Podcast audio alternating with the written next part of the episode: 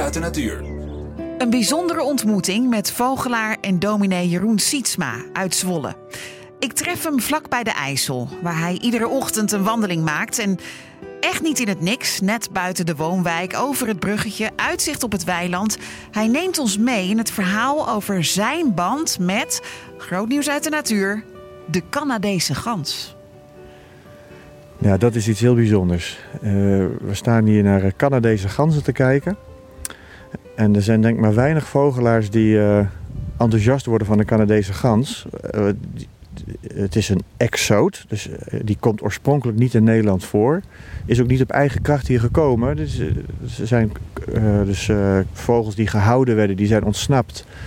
Nou ja, langzamerhand is die verwilderd. Maar wel heel succesvol. Er zitten nu tienduizenden Canadese ganzen in Nederland. En ik denk dat, die, dat de vogel vooral als een overlast gezien wordt. Um, maar ik, uh, wij zijn vrienden geworden. Kom, we, we, lopen even van de brug af. Ik zie daar een bankje in de zon. Hoe, hoe is die vriendschap ontstaan? Nou, dat begon met een, een, een grote crisis in mijn leven. Uh, waardoor ik een paar jaar geleden heel in de war raakte. Eh, heel veel wakker lag, paniekaanvallen had. Uh, ik had opeens allemaal emoties ehm, waar ik weinig ervaring mee had. die ik ook niet zo bij mezelf vond passen. Want ik vond mijzelf gewoon een heel stabiel, weldenkend mens. En, ehm, en dat was ook hoe ik met emoties omging. Dus ehm, ja, emoties, daar moet je over nadenken. Hoe komt het? Wat kan ik eraan doen? Hoe kan ik het de volgende keer voorkomen? En emoties zijn iets waar je tegen moet vechten.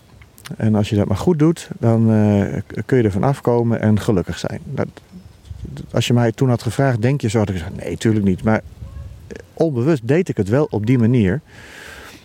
Toen uh, sprak ik een, een, bevriende psycholoog. Ik vroeg hem gewoon, nou, dit gebeurt met me en ik, weet niet goed wat ik ermee moet. Hij raadde mij een boekje aan, dat, dat boekje heet Voluit Leven. En dat boekje heeft me enorm geholpen om, te, om dus die rare, eigenlijk rare manier van omgaan met negatieve emoties, om, om die manier te ontdekken. Dat je er tegen vecht, dat je ze uh, vooral erover nadenkt. En uh, hoe, uh, hoe kan ik dit de volgende keer voorkomen? en ik kon het niet gewoon aanvaarden. Ik kon die gevoelens niet gewoon laten bestaan. Nou, toen had ik dat zeg maar, op emotioneel niveau al ontdekt. En, en dat had dus ook op emotioneel niveau echt al wel betekenis in mijn leven. Nou, en toen gebeurde er iets heel bijzonders. Want ik loop, uh, ik maak s morgens altijd een, een, wandelingetje. En dan kom ik op een, op een veldje uit en dan kijk ik zo uh, richting het kerkje van Hattem. En daar zitten heel veel Canadese ganzen. En er was een ochtend uh, dat ik dus dat veldje oploop.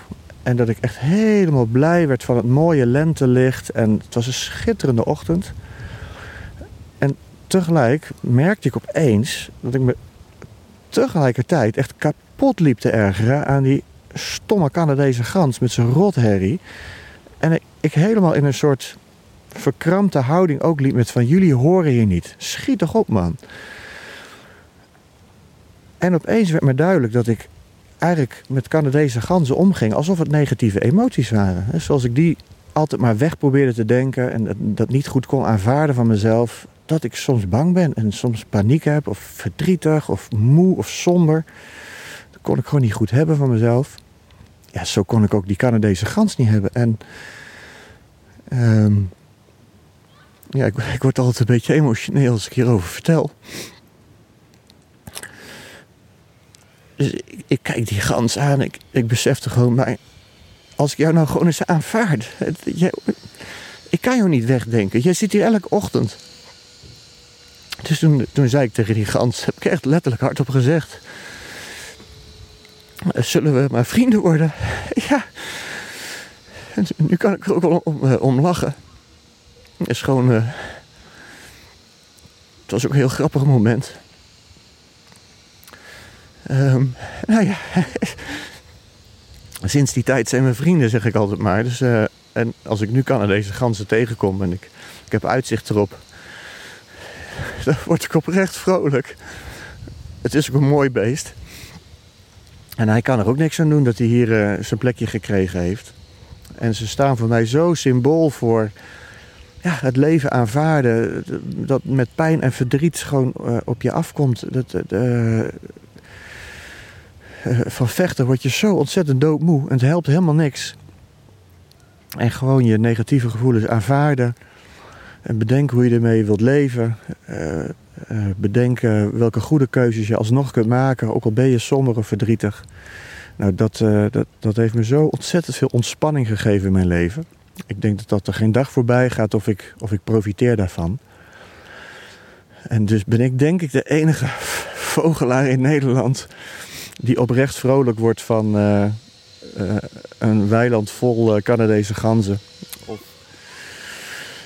En uh, ik, ik heb hier wel vaker over verteld. En ik, mensen spreken me wel eens aan van... nou, ik vond het een mooi verhaal over die Canadese gans... maar uh, ik vind het nog steeds een rotbeest hoor... zeggen ze dan met een grote lach. En dat mag ook van mij. Dit is gewoon dit is een moment dat God mij gegeven heeft. Het is ook mijn taal. Ik ben vogelaar. Dus dat, dat, dat God mij nou juist een vogel gegeven heeft... dat symbool staat voor uh, een stuk nieuwe levensvreugde... nou, dat is ook gewoon goddelijke humor. Ja. En, en kijk ze nou eens... Kijk ze nou eens daar. Ja, het, het is gewoon een prachtig beest. En uh, met, met heel leuk gedrag ook. En, uh, en, en het is ook wel binnen de Nederlandse natuur natuurlijk een uniek beest. Want er is geen gans die, die zo dicht bij de mensen komt. Dus dat zo'n grote vogel zo, ja, zich zo aan mensen laat zien, dat is ook echt wel weer iets nieuws. In die zin is het uh, een soort toevoeging. Ja, wij zijn vrienden geworden, de Canadese gans en ik. Bijzondere band. Een bijzondere vriendschap. Je hoorde dominee en vogelaar Jeroen Sietsma over de Canadese gans. Zien in nog een podcast? Luister naar De Preek van de Week via grootnieuwsradio.nl slash podcast.